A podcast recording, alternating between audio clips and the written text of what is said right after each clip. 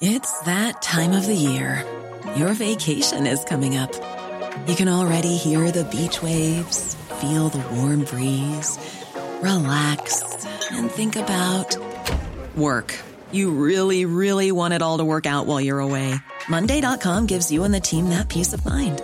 When all work is on one platform and everyone's in sync, things just flow wherever you are. Tap the banner to go to Monday.com.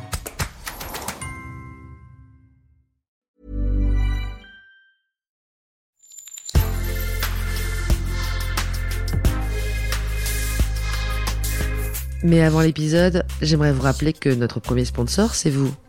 Pour faire thune, vous savez qu'on a besoin de thunes. Ça prend du temps, du travail de montage, de journalisme. Je vous épargne le fichier Excel des coûts. Mais à vous qui kiffez thunes, pour assurer notre indépendance financière et pour que ça continue, eh bien il n'y a qu'un moyen, la cagnotte Tipeee. Sur Insta, via le lien en bio, ou sur Google en tapant Thune Podcast Tipeee avec 3 E, T-I-P-E-E-E. Vous êtes déjà nombreuses, nombreux, mais on espère que vous le serez encore plus. Pour que Thune continue, je compte sur vous.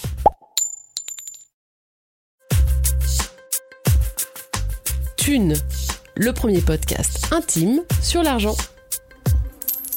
Quand on est payé à la tâche, à l'article, on est très ramené à ce qu'on vaut. Donc, comme je gagne pas beaucoup, eh ben, je me dis que je le mérite finalement pas, que c'est ce que je vaux. Je vaux euh, pas plus qu'un SMIC. Et on se demande, bon, bah, qu'est-ce qui cloche chez moi? Qu'est-ce que, euh, pourquoi j'arrive pas à gagner plus?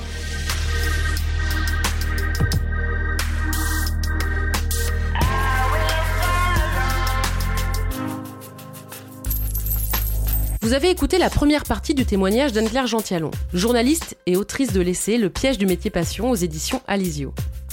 Dans cette seconde partie, elle analyse les effets de sa condition d'intello précaire sur des désirs assez légitimes. Aménager confortablement, partir en vacances, avoir des enfants. Comment gérer ses frustrations quand tout le monde autour de soi prend son envol financier?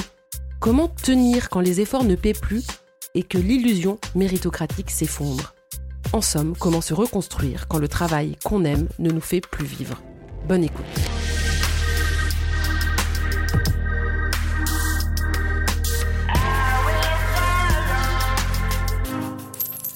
Un passage qui m'a marqué dans, dans, ton livre, c'est euh, quand tu dis que tu vois euh, tous tes amis se marier. Ouais. Et alors toi, euh, tu dis oui, mais moi, le mariage, ça m'a jamais vraiment trop intéressé. Oui, mais bon, un mariage sur deux termine par un divorce. Tu t'abrites euh, derrière plein de prétextes, mais la réalité, et que tu refuses de t'avouer, c'est que t'as pas 15 000 euros à mettre dans un mariage. Non. Alors, pour le mariage, pour le coup, comme je t'ai dit, moi, je suis une enfant du divorce, donc euh, j'ai une relation un peu ambivalente au mariage. Est-ce que est-ce que je trouve ces justifications pour me masquer la vérité ou euh, est-ce que je suis vraiment convaincue? Sur le mariage, voilà, je suis peut-être euh, encore aujourd'hui toujours pas super convaincue. Là où, euh, où, par contre je suis coincée, c'est les enfants. J'emménage avec mon conjoint lors, en 2013. À l'époque, je suis en CDD, donc je gagne bien ma vie. Et je me dis, ah ouais, c'est cool. Lui et moi, on travaille, on, s'équipe, enfin voilà, on fait petit ménage euh, qui s'établit. Pendant un an, euh, bah, tous les mois, j'ai un salaire qui tombe euh, et qui est, qui est amplement suffisant pour, à 29 ans, sans enfant, à Paris. On peut, on peut se prévoir des week-ends. Enfin, on a, on a une vie super sympa. Et, euh, et puis, bah, on contribue, on contribue à, hauteur, enfin à égalité. Moi, je, mets un point d'honneur à, contribuer à égalité. On se prend un compte joint, mais, euh, mais ça n'a qu'un temps. Et, vient la fin du CDD et de passer euh, de, j'ai réduit de, de moitié mes revenus. Et là, là, ça a commencé à être plus compliqué. Il fait quoi ton conjoint? Il est journaliste comme moi, mais pas dans la même, euh, pas dans la même branche. Il est dans l'audiovisuel. Ah, donc ça, c'est une autre économie aussi. Une autre économie précaire également, puisqu'il y a très peu de CDI, mais où euh, il y a encore de l'argent. Et donc, il est vraiment mieux payés que moi. Il y a peut-être plus de stress, beaucoup de pression, mais, euh, mais c'est, c'est, il, est, il est bien payé. Mais tu tiens à être à 50-50. J'y tiens parce que, bah voilà, encore une fois, dans ma famille, il y a, beaucoup de femmes célibataires qui, euh, qui ont euh, assumé des enfants. Donc oui, pour moi, c'est important d'être indépendante financièrement. Alors là encore, je trouve, euh, malgré tout, bah, l'écart de revenus, il passe... je pense qu'en poste, je devais gagner peut-être 500 euros de moins. Repasser à la pige, parfois, c'était c'était du triple. Il pouvait gagner trois fois plus que moi. Avec bah, lui l'envie euh, de par exemple d'équiper euh, notre euh, notre appartement ou les vacances aussi. Et là c'est plus compliqué. On essaye de trouver des, des arrangements où je, je suis 50-50 sur le compte joint tous les mois pour les vacances, bah, je, à partir du moment où je paye mes billets d'avion, bah, lui peut plus abonder. Enfin voilà, on, est vraiment dans, dans, du marchandage euh, et tout ça pour euh, pour pas me froisser finalement. Et vous habitez ensemble? On habite ensemble, oui. Avec un loyer? Un loyer de 1400 euros. Oui. Donc quand on gagne un SMIC, et qu'on tient à participer à 50-50, il y a déjà 700 euros qui partent. Exactement. À ce moment-là, l'argent euh, devient une obsession? L'argent a toujours été une obsession. Moi, j'ai une obsession, euh, c'est mettre de l'argent de côté, mais je n'arrive pas à en mettre de côté avec un SMIC à Paris. Euh, donc, euh, l'argent que je peux mettre de côté à l'issue de mes CDD fond comme neige au soleil. Donc, je suis chaque fois dans l'obsession de reconstituer cette espèce de mini bas pour, en prévision de euh, ces moments où je me retrouve complètement, euh, complètement à la dèche, quoi. Mais tu arrives à te faire plaisir quand même, euh, sans culpabiliser, aller boire un coup avec des copines, t'acheter une fringue, ou tout est teinté de, de regret Tout est teinté de culpabilité. Et à chaque fois, c'est ces moments où, où on en passe par des stratagèmes pour, pour pouvoir profiter. Alors, je voudrais revenir sur un, un concept euh, dont tu parles dans ton livre, euh, et j'imagine qu'à cette époque-là, tu l'as peut-être pas encore euh, en tête, c'est le, concept d'intello précaire, qui a été sorti, trouvé par deux sociologues qui s'appellent Anne-Marine Rambach et donc qui raconte un peu la réalité de ces diplômés qui sont compétents, qui sont studieux, qui sont créatifs et qui naviguent dans un avenir incertain avec des revenus fluctuants et puis des droits un petit peu fragiles aussi. C'est quoi les intellos précaires? Pour euh, exercer ce métier, ces métiers qui font tant rêver et pour lesquels on s'est donné beaucoup beaucoup de mal, eh bien euh, on va on va s'asseoir euh, sur certains droits des plus les plus élémentaires. On va jamais calculer son taux horaire. On se flingue quoi si on calcule son taux horaire quand on est à la pige, enfin quand on a un métier un peu créatif, qu'on est finalement tout le temps un peu en train de travailler. Ce serait trop déprimant, je pense. C'est aussi toutes ces personnes, on voit beaucoup les graphistes qui se font payer en visibilité. On va leur demander de faire euh, un logo euh, et puis bon bah c'est pas grave hein, puisque de travailler pour nous finalement c'est une belle vitrine. Toutes ces choses là qu'elles pointaient déjà début des années 2000. Elles estimaient déjà à cette époque le nombre d'intellos précaires en France à 150 000. Ouais. C'est beaucoup. C'est beaucoup. Ouais. Donc toi, bon, à l'époque, hein, euh, tu, tu ne t'es pas encore reconnu là-dedans, j'imagine, même si tu es journaliste société, tu es encore en train de te dire, c'est de ma faute. Je pense que, euh, et ça c'est si on est tout à fait honnête avec euh, soi-même, le métier passion, on y va pour réussir. Dans la mesure où on s'est donné tous les moyens pour, le, pour réussir, euh, il faut, il y a qu'une seule issue, c'est que ça marche. Donc euh, ce côté un petit peu bravache, euh, malgré le, champ de mine, les intellos précaires, on se dit que les autres, soit ils n'aimaient pas assez leur métier peut-être, et c'est pour ça qu'ils réussissent pas, soit ils n'ont pas mis toutes les chances de leur côté. Donc voilà, ça ne, ça devait pas se passer comme ça. Mais alors là, tu me parles d'une confiance en soi qui est quand même assez forte au début, hein, et qui pourtant, euh, petit à petit, va s'ébrécher, au point même de questionner non seulement ta valeur sur le marché du travail, mais même aussi ton physique. Quand on est payé à la tâche, à l'article, on est très ramené à ce qu'on vaut. Euh, donc, comme je gagne pas beaucoup, eh ben, je me dis que je le mérite finalement pas, que c'est ce que je vaux. Je vaux euh, pas plus qu'un SMIC. On est vraiment et que euh, et on se demande bon bah qu'est-ce qui cloche chez moi? Qu'est-ce que euh, pourquoi je j'arrive pas à gagner plus? Si tout est marché, comment faire pour là encore mettre toutes ses chances de son côté ou donc identifier ce qui coince?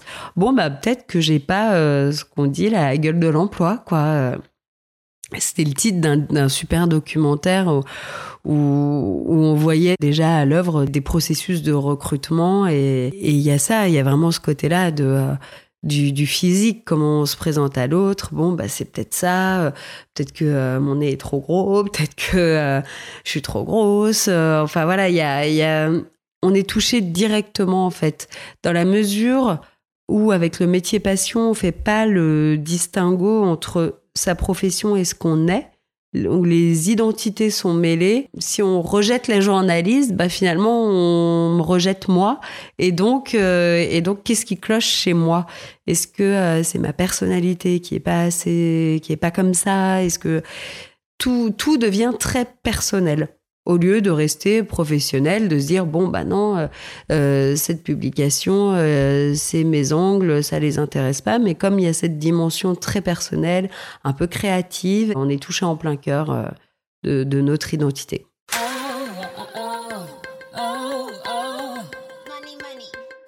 Ça commence aussi à avoir un impact sur ton couple.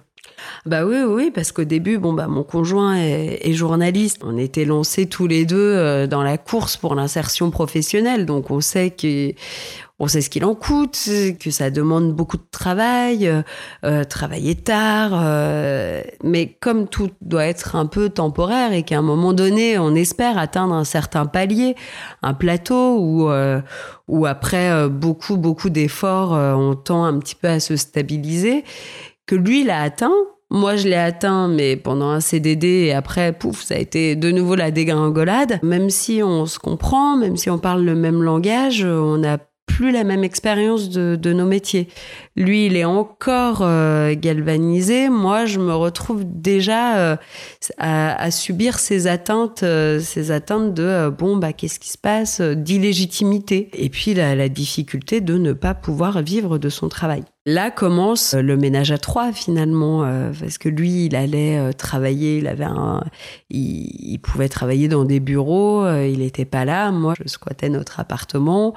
C'était bien avant le, le Covid et la découverte collective du télétravail, mais au final, c'était, je, je, semais des miettes de travail un petit peu partout. Donc j'ai travaillé dans notre lit, j'ai travaillé, j'ai travaillé dans la cuisine. J'ai jamais trouvé l'endroit idéal et parfait travailler, mais ce qui le, ce qui le rendait dingue, c'était euh, tous les soirs, on pouvait pas s'installer, regarder un, une série euh, ou un film sans que euh, mécaniquement j'ai l'ordinateur sur les genoux et que je tapote ou c'était non mais il y avait toujours un truc à finir un article à envoyer ou quelque chose à lire parce que peut-être que ça pourrait me donner des idées ou déboucher sur quelque chose. Et quand c'était pas ça bah c'était sur la calculatrice de mon téléphone euh, à calculer combien j'allais gagner ce mois et et parce que Pôle emploi qui me réclame des sous d'un trop perçu comment j'allais faire pour m'organiser c'était en, en permanence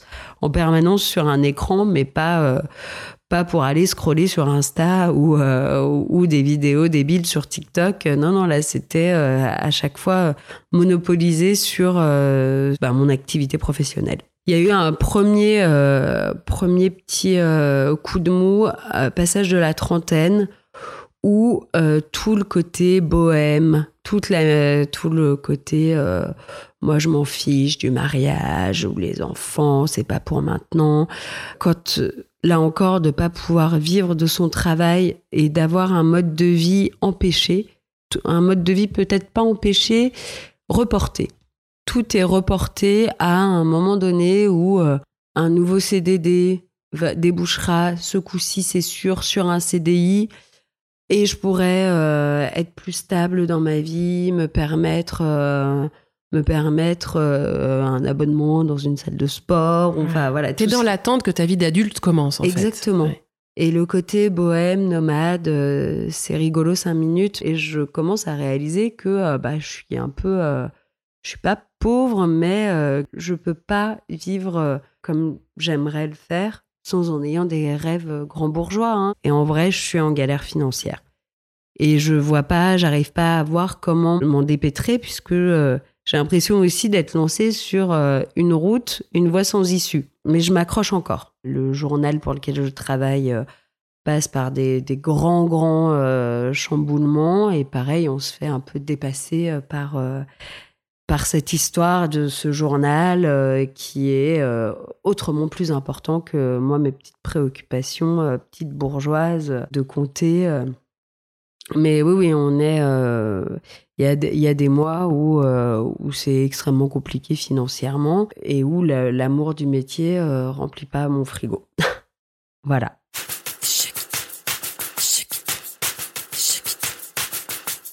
Ces fameux grands chamboulements euh, débouchent sur une nouvelle ère pour ce journal. Il y a une vague de, de départ. C'était pas des licenciements, c'était vraiment des, des, euh, Des départs volontaires. des départs volontaires avec un bon chèque. L'objectif, euh, c'est de faire partir les plus anciens qui coûtent cher. Nous, entre pigistes, on se dit de toute façon, euh, ils vont avoir besoin de gens pour, euh, pour les remplir, ces pages de journal. On nous fait bosser depuis bientôt six ans. C'est peut-être notre tour. Ce sera peut-être notre tour à nous. Et moi, je me dis, bon, bah, ça devrait déboucher parce que euh, j'ai jamais autant travaillé. Je suis un peu la pigiste attitrée. Je suis euh, de toutes les réunions. Enfin, voilà, on me passe commande en direct. Donc là, je me dis, bon, bah, ça, bon. ça de... si place il y a, normalement, ce serait pour moi.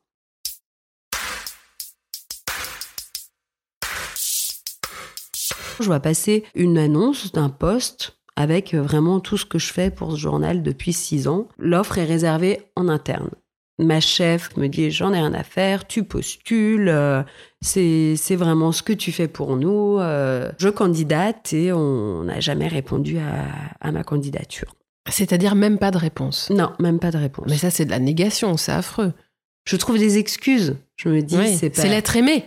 Oui. Donc, euh, tu lui trouves euh, des excuses. Ouais, ouais, ouais. Ouais. Et puis je me dis, bah ah ouais, mais bon, ouais, c'était écrit noir sur blanc, c'est réservé en interne. Donc euh, déjà, c'était un petit peu osé de ma part d'avoir euh, d'avoir candidaté alors que euh, c'était bien écrit, candidature en interne. Bon, il se trouve que pour le droit du travail et pour les pigistes, à partir du moment où on est euh, depuis six ans dans une rédaction, on est considéré comme étant euh, salarié en fait. Euh, Donc oui, j'étais légitime à, à candidater euh, à, à ce poste-là. Mais ça, c'est des subtilités qu'on n'a pas toujours. non et puis on se met des œillères, donc euh, donc je continue. Et puis, il y a aussi, j'imagine, l'envie de ne pas se griller. Oui. En étant belliqueux, en étant la personne qui pinaille, la personne qui fait valoir ses droits.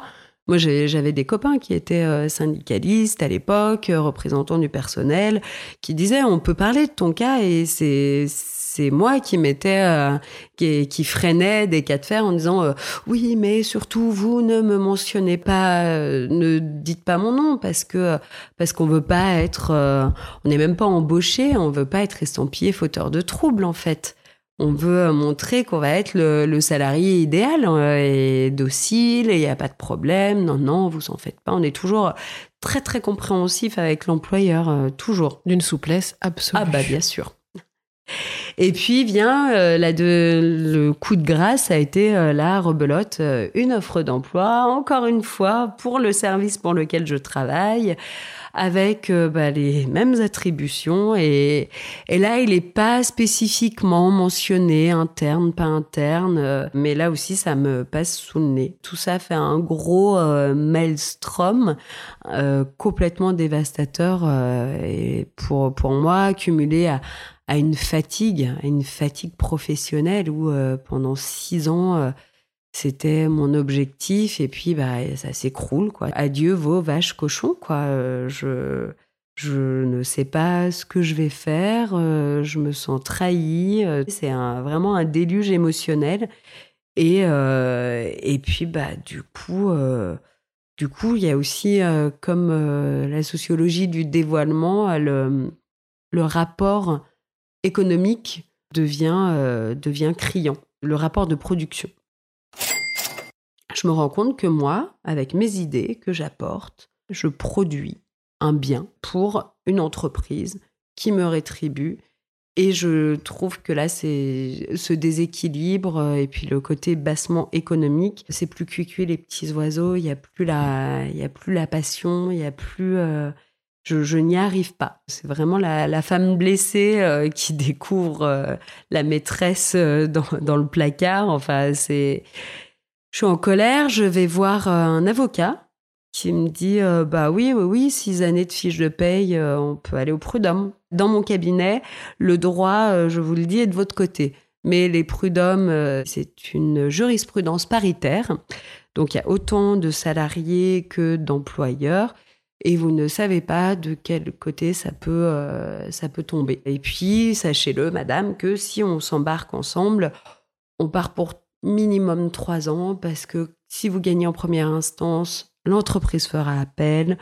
Euh, a un appel, euh, bah on est, ça reporte euh, encore. Et si, euh, si l'appel est en leur faveur, bah vous allez aller en cours de cassation. Enfin voilà, donc on est vraiment parti pour longtemps. Moi, je vous conseille d'essayer de trouver un moyen de prendre, si c'est possible, une clause de départ et, et fait sparadrap, vous partez ça vaudra mieux. Effet sparadrap, la rupture euh, nette et franche. Nette et franche. Exactement. Je fais euh, pendant tout un été des listes euh, pour, contre, parce que je bute sur c'est mon employeur principal. Qu'est-ce que je fais après? Comment je rebâtis une économie Parce que même en gagnant pas beaucoup, en étant instable, c'est quand même me tirer une énorme balle dans le pied euh, que de claquer la porte de mon employeur principal. En fait, la décision s'impose à moi parce que je me retrouve à la rentrée à proposer des idées qui sont prises. Et puis, euh, et puis en fait, à, à, avoir mais du mal à écrire, c'est impossible. Je peux même plus me présenter. Euh, bonjour, je m'appelle J'écris un article pour, euh, ça, ça, me dégoûte, je n'y arrive plus en fait. Et euh, donc ça, s'impose à moi et, je, pars. S'en est suivi une crise identitaire. Je savais même pas si j'étais journaliste, si j'étais, euh, enfin, tout était, mes identités étaient complètement emmêlées. De ce que j'ai lu sur le burn-out, j'avais pas cette impression d'identité emmêlée à ce point. Et où, quand au final, on, on arrive à un tel état de mal-être avec son employeur et donc moi, par conséquent, euh, avec mon métier, de euh, un peu de détestation. Euh, est-ce que c'était pas un petit peu, même beaucoup moi, que je détestais à travers toute cette expérience? Et autour de toi, est-ce qu'il y avait beaucoup de journalistes? Et comment est-ce que tu les voyais vivre? Est-ce que tu étais un cas isolé? Il y a eu des vagues d'embauches successives. Et euh, on n'était plus très nombreux. Passé la trentaine, il y avait déjà eu des réorientations. Et du coup, c'est vrai que c'était... Euh, là aussi, il y a l'impression un peu euh, du... du dernier chocolat dans la, dans la boîte, quoi. et, et, du coup, de pas être le plus appétissant, d'être celui un peu dégueu à la liqueur dont personne ne veut. Le mon chéri. Voilà, le mon chéri. Et, et ça, ça aussi, on se pose des questions, encore une fois. Qu'est-ce que j'ai fait? Où est-ce que ça a merdé? Pourquoi euh, Quelle bifurcation j'aurais pu prendre pour euh, pas me retrouver euh, en ce moment dans cette situation? Est-ce qu'il y a des ouvrages, des livres qui t'aident à ce moment-là? Ce qui m'aide, c'est d'aller voir une psy. c'est d'aller parler de, tout ça, de, formuler par moi-même les, les, les, solutions qui s'imposent qui s'impose à moi euh, de, partir. Euh, la reconstruction aussi, ça passe, ça passe par la thérapie avec une psy. Est-ce que tu penses que si tu avais euh, gagné correctement ta vie, en continuant à vivre à la pige comme ça, avec ce que ça implique de surinvestissement, est-ce que tu aurais pu continuer? Je pense que j'aurais continué si, si financièrement je m'en étais euh, plus sortie. Enfin, je te dis ça, en fait, euh, je pense que la, l'atteinte euh, de ces deux offres d'emploi qui étaient, étaient quand même trop. c'était trop violent. Je me suis vraiment sentie humiliée, en fait avoir un CDI en presse écrite, ça relevait vraiment du Graal, de tout mettre sur le dos de la conjoncture pour après, au final, voir que si, il y a des postes qui se créent au final, ils existent, et il y a des gens qui vivent très bien. Mm. Là, euh, c'est très dur à avaler. Après, mieux payer, continuer ailleurs, euh, peut-être que j'aurais pu aussi pendant un temps.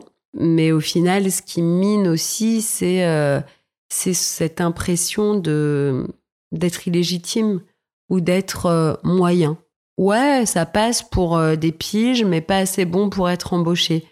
Et donc, c'est délétère en termes de confiance en soi et, et, de, et de manière dont, dont on se voit. C'est pas valorisant et il y a un manque de reconnaissance. Et au final, euh, là encore, je pense qu'on finit par. Euh, un peu se détester et puis ça crée beaucoup d'amertume envers l'employeur. Quand bien même je serais restée, je pense que j'aurais pas pu effacer euh, tout, toute cette humiliation et cette amertume qui s'était aussi, qui aussi un peu accumulée. Dans ton livre, tu parles aussi de ton désir d'enfant pour les plaisirs à moyen terme de la vie, les vacances, voilà, tu dis bon, c'est pas très grave, mais ça, les enfants, tu veux pas t'asseoir dessus, c'est certain, t'en veux. Ça, ça devient un problème aussi, financièrement. Ouais. Oui, parce que je me disais, euh, là aussi, peut-être naïveté, hein, euh, que euh, l'enfant, c'est avant tout un choix, une question de timing, si on se sent prêt, mais pas, euh, mais pas si on n'a pas les sous, quoi. Pour moi, un enfant, euh, c'était euh, de, de l'amour et, le, et de l'envie. De l'amour et de l'envie d'avoir des enfants, tout simplement, l'équation. Et pas, bah, est-ce qu'on a la, la, stabilité financière pour, pour l'accueillir Et moi, je me retrouve vraiment contrainte par ça. Et l'âge avançant, d'avoir de plus en plus de mal à taire aussi ce ce désir. Moi, je m'étais toujours imaginé euh, que, l'enfant euh, viendrait euh, une fois une carrière pas aboutie, hein, mais déjà au moins enclenchée. Et là, ouais, de se dire, ah ouais, c'est, c'est vraiment, vraiment pas le bon moment parce que, bah ouais, je me suis mise en difficulté financière en quittant mon employeur principal et je n'arrive pas à retrouver le niveau financier quand bien même il était vraiment pas, pas très élevé d'avant euh, d'avant mon départ. Donc, euh, donc je ne sais pas, euh, c'est pas le moment. Mais c'est pas le moment pour des causes financières et ça, ça me fout les boules. Et donc tu décides de sortir de la presse écrite? Je n'arrive pas à en vivre en fait. Le constat s'impose, j'arrive pas à en vivre. Et puis en plus, il y a, y a, une culpabilité. Mes fins de mois, je les, je les boucle grâce à Pôle Emploi.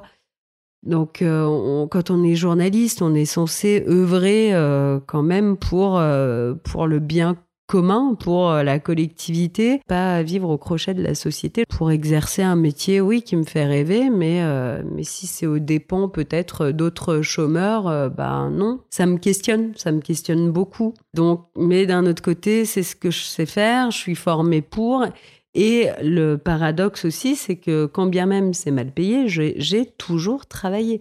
J'ai toujours eu du travail. Il n'y a pas d'oisiveté, en fait, euh, ni de paresse. Donc, je suis prise dans toutes ces, toutes ces, paradoxes euh, et euh, bah, je me dis, bon, j'essaye de, de me reconvertir.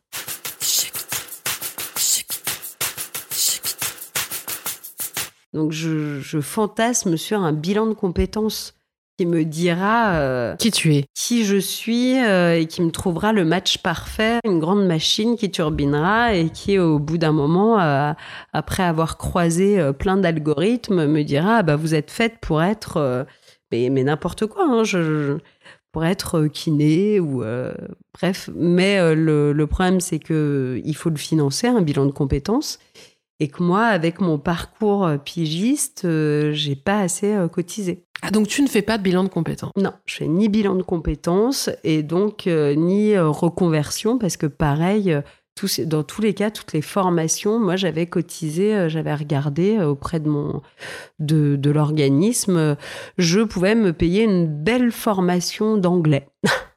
que je parle déjà par ailleurs. On m'a quand même euh, recommandé de faire des MOOC, des, des cours en ligne en fait. Des cours gratuits en ligne de 30 des minutes. Des cours gratuits en ligne c'est quand même très compliqué ce par, euh, ce par quoi tu passes pour quelqu'un qui a fait 7 ans d'études, qui a travaillé tout le temps, se prendre des portes comme ça, là on a l'impression que tu te cognes dans des vitres de tous les côtés quoi. Les gens te donnent des conseils? Bah, Les parents, de toute façon, c'est la grande incompréhension. Ma mère comprend pas. Il y a toujours ce soupçon de, fainéantise, de pas faire, euh, de pas en faire assez. Euh, c'est incompréhensible. On peut pas, euh, d'où je viens, si on travaille, l'effort est récompensé.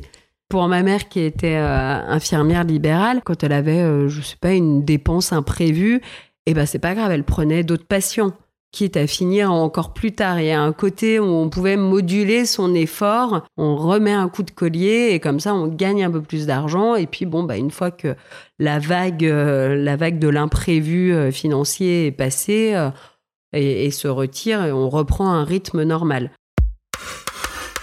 Je pense que j'étais au bout de, ma capacité à, travailler en fait, où euh, j'avais le cerveau en surchauffe parce que c'est épuisant de chercher chaque fois des idées, des comment les raconter et à qui on peut le vendre et comment. Euh, encore une fois, je n'y arrivais plus.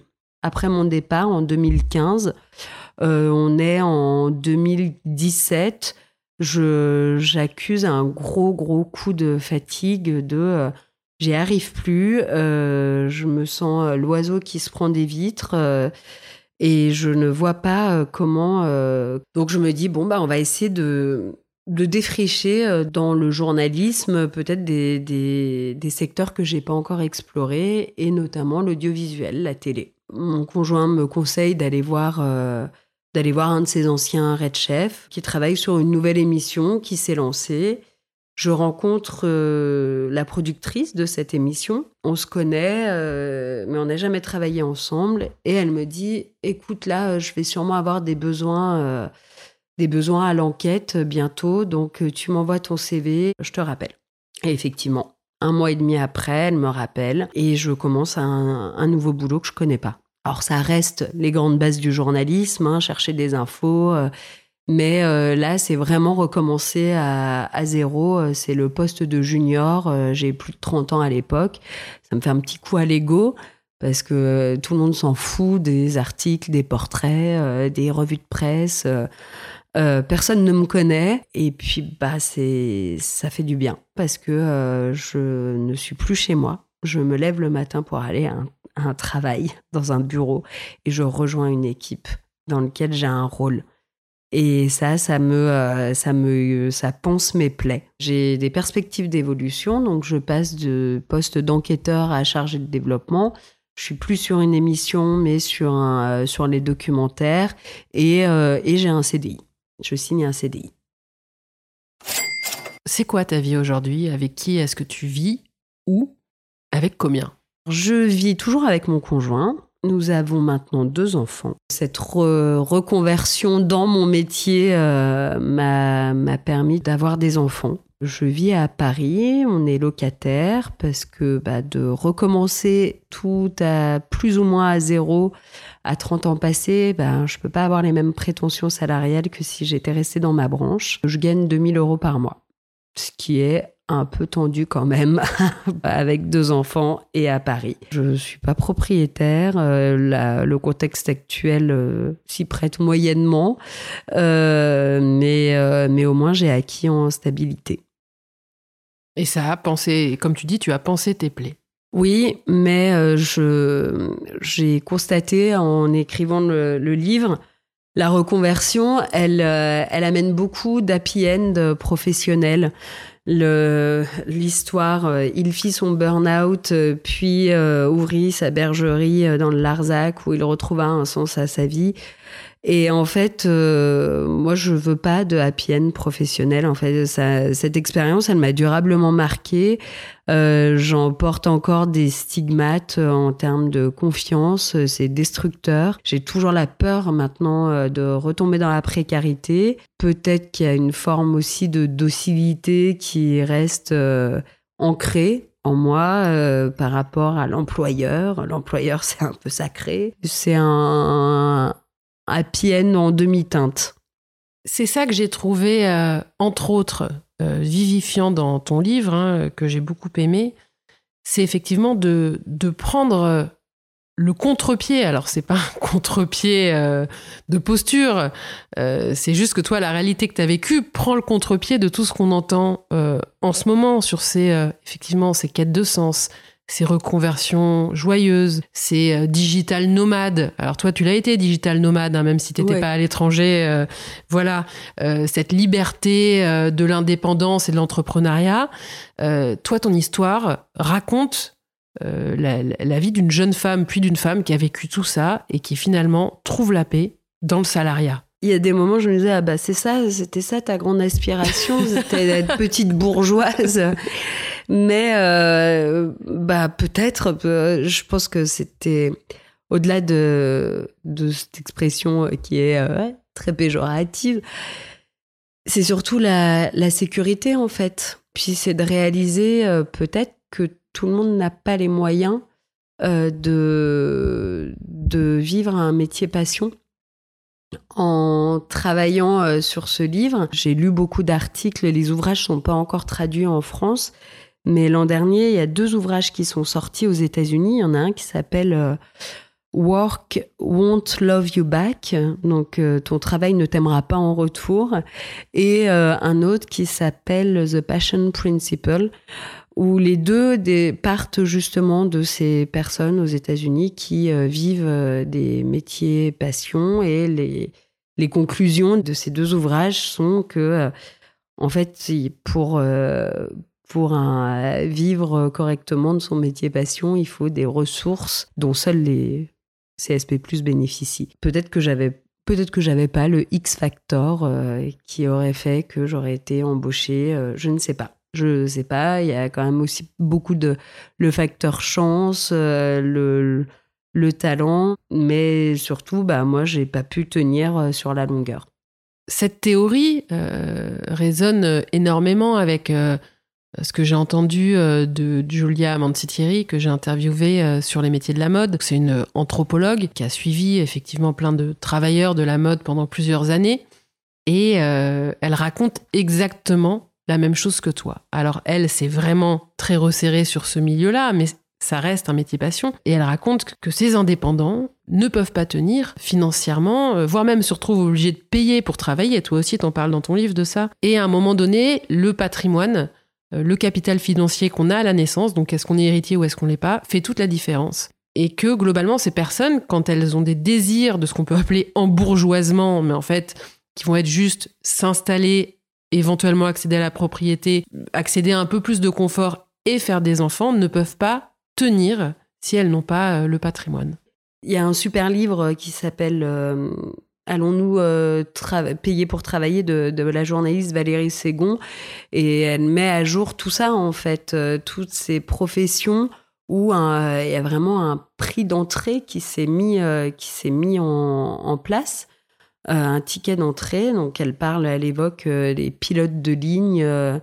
Qui, sont obligés de, payer pour, euh, pour euh, faire leurs heures d'apprentissage en vol. Tous les, euh, bah, les journalistes payés à la pige ou si jamais, comme ce qu'on disait tout à l'heure, si jamais on, se met à calculer notre taux horaire, c'est il serait négatif en fait. Je vois pas, je vois pas comment. Ou alors vraiment, on tomberait sur des, centimes. Toutes ces, toutes ces professions en fait. J'avais pas mesuré le- la dimension personnelle en fait. La dimension où euh, de servitude volontaire. Moi euh, au tout début je j'aurais été prête à péter les tarifs en fait à travailler même euh, là encore gratuitement juste Oui. pour euh, bah pour se dire bon bah c'est pas grave euh, je vais me faire mon nom c'est c'est ça aussi. Et, et quelque part on se dit que bah, les employeurs ils auraient ils auraient tort de s'en priver de toutes ces gens qui se jettent sous les roues du carrosse justement pour juste avoir la, chance euh, d'exercer en disant ah bah regardez j'ai écrit dans un grand quotidien ou un grand mensuel. Donc euh, oui oui oui c'est euh, c'est là où c'est où c'est d'autant plus pervers. Pour terminer j'aimerais qu'on parle de cet article écrit par une journaliste du New York Times, alors je me souviens plus de son nom, qui dit que le concept de productivité a pris une dimension spirituelle et ça s'appelle le workisme. Alors moi j'ai adoré ce mot, le workisme. Tu peux nous dire ce que c'est? Cette journaliste a observé dans la Silicon Valley euh, que bon, il y a une désaffection pour euh, pour euh, tout le fait religieux et que bah, le, les, les employés ont vraiment érigé la productivité en, euh, en valeur cardinale et que maintenant on attend beaucoup beaucoup du travail notamment cette forme de transcendance qu'on attendait de la religion. Quand le travail salarié devient notre seule source d'épanouissement personnel, ça veut dire qu'au moindre aléa euh, économique, euh, une guerre par exemple en Ukraine que personne n'a pu voir venir, une restructuration, bah, ça veut dire qu'on s'effondre, qu'on accepte de mettre son bien-être ou je ne sais pas si on accepte, mais qu'on en est arrivé au point à l'heure actuelle où on met son bien-être mental entre les mains d'une entreprise dont les statuts euh, ne sont absolument pas euh, l'épanouissement de ses salariés. Le, statut d'une entreprise, c'est de dégager des profits. Et c'est un petit peu euh, ça aussi le piège du métier passion, c'est qu'on occulte tout ça. C'est que sous des belles fables, d'épanouissement, de, euh, bah, de l'épanouissement euh, professionnel découlera euh, une, une, félicité personnelle, c'est quand même beaucoup demandé au travail en fait.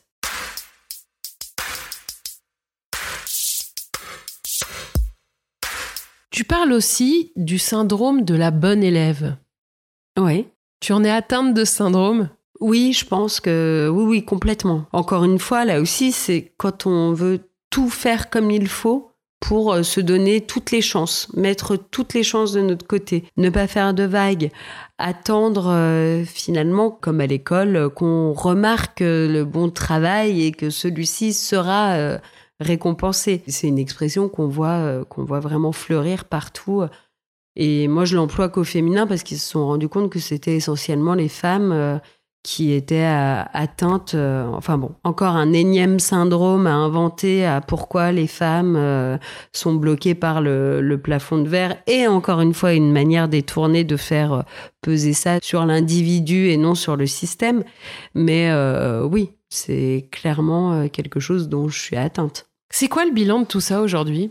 Le bilan de tout ça, c'est un petit peu demi-teinte en demi-teinte parce que comme je te disais tout à l'heure, je garde des stigmates hein, en termes de confiance en moi, en termes de de réussite aussi, un sentiment un peu de gâchis parce que j'aurais pu faire tellement plus et j'étais prête à faire euh, tellement plus s'il y avait eu plus de budget pour faire euh, de la plus de piges ou euh, plus de budget pour embaucher deux personnes au lieu d'une ou, finalement si ça avait été moi, je sens que j'aurais vraiment pu faire beaucoup. Après c'est à relativiser parce que la vie fait que que je suis un peu plus décentrée euh, par rapport au travail. Aujourd'hui, j'ai un métier que j'aime. Je me rends compte que j'ai beaucoup, beaucoup d'appétence pour le, le travail collectif et que c'est que comme ça euh, que ça fonctionne. Est-ce que plus tard, tu diras à tes enfants, le plus important, c'est de faire un métier que tu aimes? Oui, oui, mm, euh, ça c'est sûr, mais aussi euh, que tu aimes et qui, qui te permettent d'en vivre et de garder à l'esprit de pas de pas se laisser euh, berner par euh, des chimères de euh, discours volontaristes quand on veut on peut ou de j'irai au bout de mes rêves enfin que tout ça ça a un coût et que peut-être que c'est pas ça le plus important dans la vie.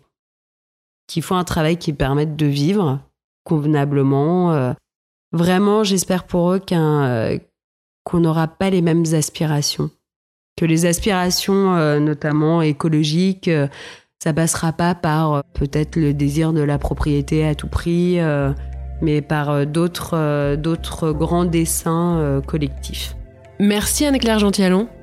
Merci Laurence.